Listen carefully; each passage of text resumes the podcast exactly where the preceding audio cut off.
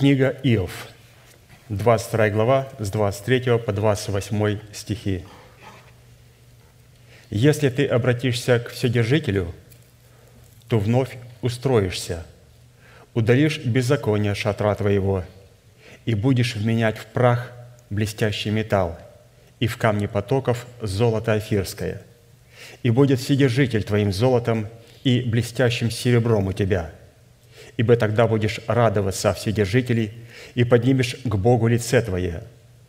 Помолишься Ему, и Он услышит тебя, и ты исполнишь обеты твои. Положишь намерение, и оно состоится у тебя, и над путями твоими будет сиять свет». Согласно исследованиям ученых, книга Иова – самый древний, признанный и непревзойденный шедевр древнееврейской поэзии, написанный в стихах. А человек по имени Иов не является вымышленным литературным персонажем, но подлинной исторической личностью. Учитывая же, что Бог через пророков и а также и сам Иисус, а затем и его апостолы, неоднократно ссылались на события, происшедшие с Иовом, следует, что книга Иова – это самое древнее послание Бога к человеку, повествующее о непостижимых для разума отношениях Бога с человеком и человека с Богом. И в данном прочитанном нами изречении, мы находим шесть самых древних обетований Бога, данных человеку, которые являются неизменными сегодня. И также написано четыре условия, которые необходимо исполнить, чтобы получить эти шесть благословений – и все эти благословения мы сейчас перечислим, и потом условия очень коротко, и дадим им коротенькие определения. Хочу напомнить, что это как раз та проповедь, которую пастырь говорит в воскресенье, и он будет продолжать ее в следующее воскресенье, как раз основываясь на книге Иов и на этих определениях. Но я их напомню сегодня. Итак, шесть благословений, которые вы имеете право иметь в Иисусе Христе. При условии, если исполните четыре условия, о которых чуть-чуть попозже. Итак, шесть благословений. Первое – будешь радоваться о Вседержителе. Это значит иметь чистое сердце, которое будет любить и искать Бога. Второе. Будешь поднимать лицо твое к Богу. Значит, в приношении жертвы, хвалы мы будем искать Бога в повиновении нашей веры, вере Божьей. Третье благословение. Ты будешь молиться Ему, и Он услышит тебя, но при условии, если будешь молиться с дерзновением в соответствии воле Божьей – Четвертое благословение – ты исполнишь все твои обеты и обещания Богу. А это значит, ты будешь, будешь избавлен от смерти своей души и ног своих от преткновения, чтобы ходить перед лицом Божьим. Пятое благословение – ты положишь намерение, и оно состоится у тебя – то есть это когда человек просит в соответствии воли Божьей, потому что все его намерения должны соответствовать воле Божьей. И шестое благословение, и над путями твоими будет сиять свет, если будем ходить в соответствии воли Божьей на путях Божьих. Но чтобы все эти обетования обрели свою легитимность и стали частью наследия человека, человек должен выполнить четыре условия. И первое условие, одно из главных и коренных, это обратиться к Вседержителю – а это значит через приношение десятин, в приношении которых человек мог бы искать не материального блага, а Бога. Через них мы обращаемся к Богу. Второе, необходимо удалить беззаконие от своего шатра, чтобы пользоваться благословениями Божьими. А это значит совлечь себе ветхого человека с делами его или отложить прежний образ жизни ветхого человека и сливающего в обольстительных похотях. Третье условие – для того, чтобы пользоваться Божьими благословениями, это научиться вменять в прах и в камни потоков золото афирское. Это значит быть причастником корню всякого добра или же господствовать над деньгами и никогда не зависеть от денег. Если вы потеряли камни, как здесь написано, то вы бы переживали? Нет – вот он говорит примерно так же, когда человек теряет земные материальные ценности, он не должен а, в это время переживать, относиться к этому всему как к камням потоков. То есть вот такое должно быть правильное отношение. И четвертое. Рассматривать Вседержителя своим золотом. Вот это как раз золото, которое, когда мы теряем, мы начинаем переживать. Рассматривать Вседержителя своим золотом, а не золото афирское, которое Бог уподабливает просто простым камням – Бог – наше золото. А это значит воспринимать и ценить закон истины, Слово Божье, вожделение золота слаще меда и капель сота. То есть Господь является моим золотом, я начинаю рассматривать его золотом тогда, когда я это доказываю своим отношением к той истине и Слову Божьему, которое Бог мне преподает через человека, представляющего отцовство Бога. Через это Бог определяет, я смотрю на него как на золото или не как на золото. Итак, из имеющихся требований мы приходим к заключению, что как тогда, так и сегодня подлинным богатством является наследие нетленное, чистое и неувядаемое, хранящееся Богом на небесах для нас, которое готово открыться к последнему времени силою Божьей через веру избранного им остатка. И когда человек изменяет этим приоритетам и начинает искать в служении Богу материального успеха и сверхъестественные силы, дающие ему известность и превосходство, он отступает от уставов Божьих, а следовательно отступает и от Бога. А чтобы вновь обратить человека от погибели к спасению, которое находится в Боге, а не в материальном процветании, Бог через пророка Малахию призывает человека обратиться к Нему через приношение десятин, в приношении которых человек мог бы искать не материальных благ, а Бога, в котором содержатся все нетленные блага, которые в потибытии будут являться особым статусом человека – на новом небе и на новом земле». Малахия 3, 6, 12. «Вы отступили от уставов моих и не соблюдаете их. Обратитесь ко мне, и я обращусь к вам, говорит Господь Саваоф.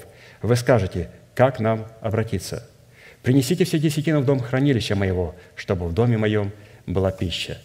И, как мы видим, это является одним из первых условий для того, чтобы нам иметь участие и право на то благословение, которое Бог приготовил для нас.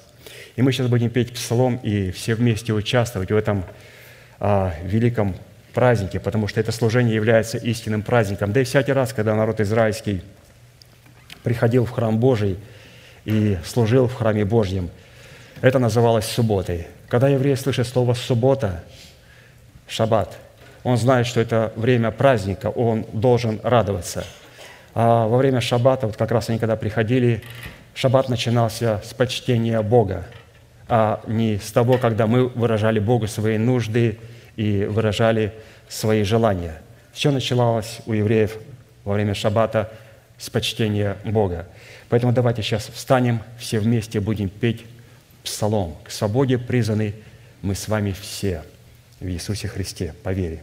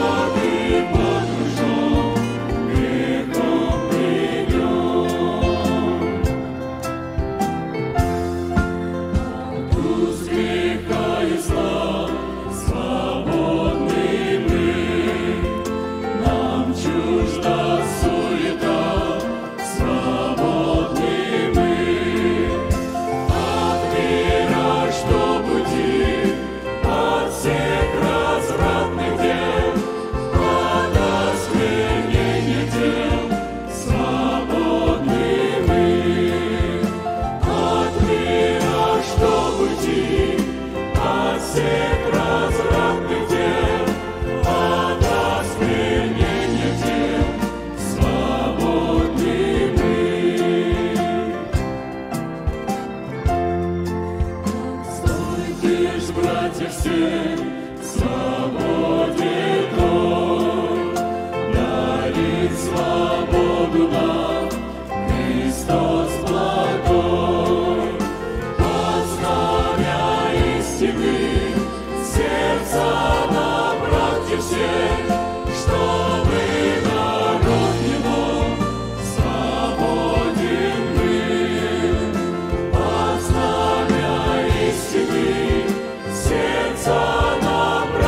Спасе, чтобы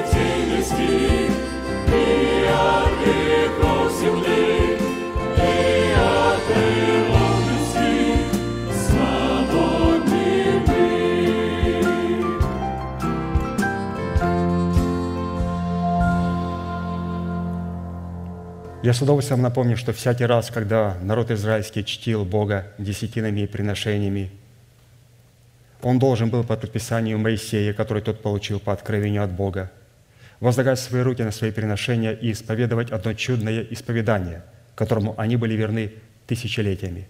Мы с вами, будучи тем же Израилем, привитые к тому же корню, питаясь соком тоже маслины, сделаем то же самое. Протяните, пожалуйста, вашу правую руку, символ правовой деятельности, и исповедуйте вместе со мною. Дорогой Небесный Отец, во имя Иисуса Христа, я делил десятины от дома своего и принес Твой дом, чтобы в доме Твоем была пища. Я не даю ее в печали, я не отдаю в нечистоте, я не отдаю для мертвого. Я глубоко верю в Твое неизменное Слово – и рад, что имею привилегию выражать мою любовь и признавать Твою власть.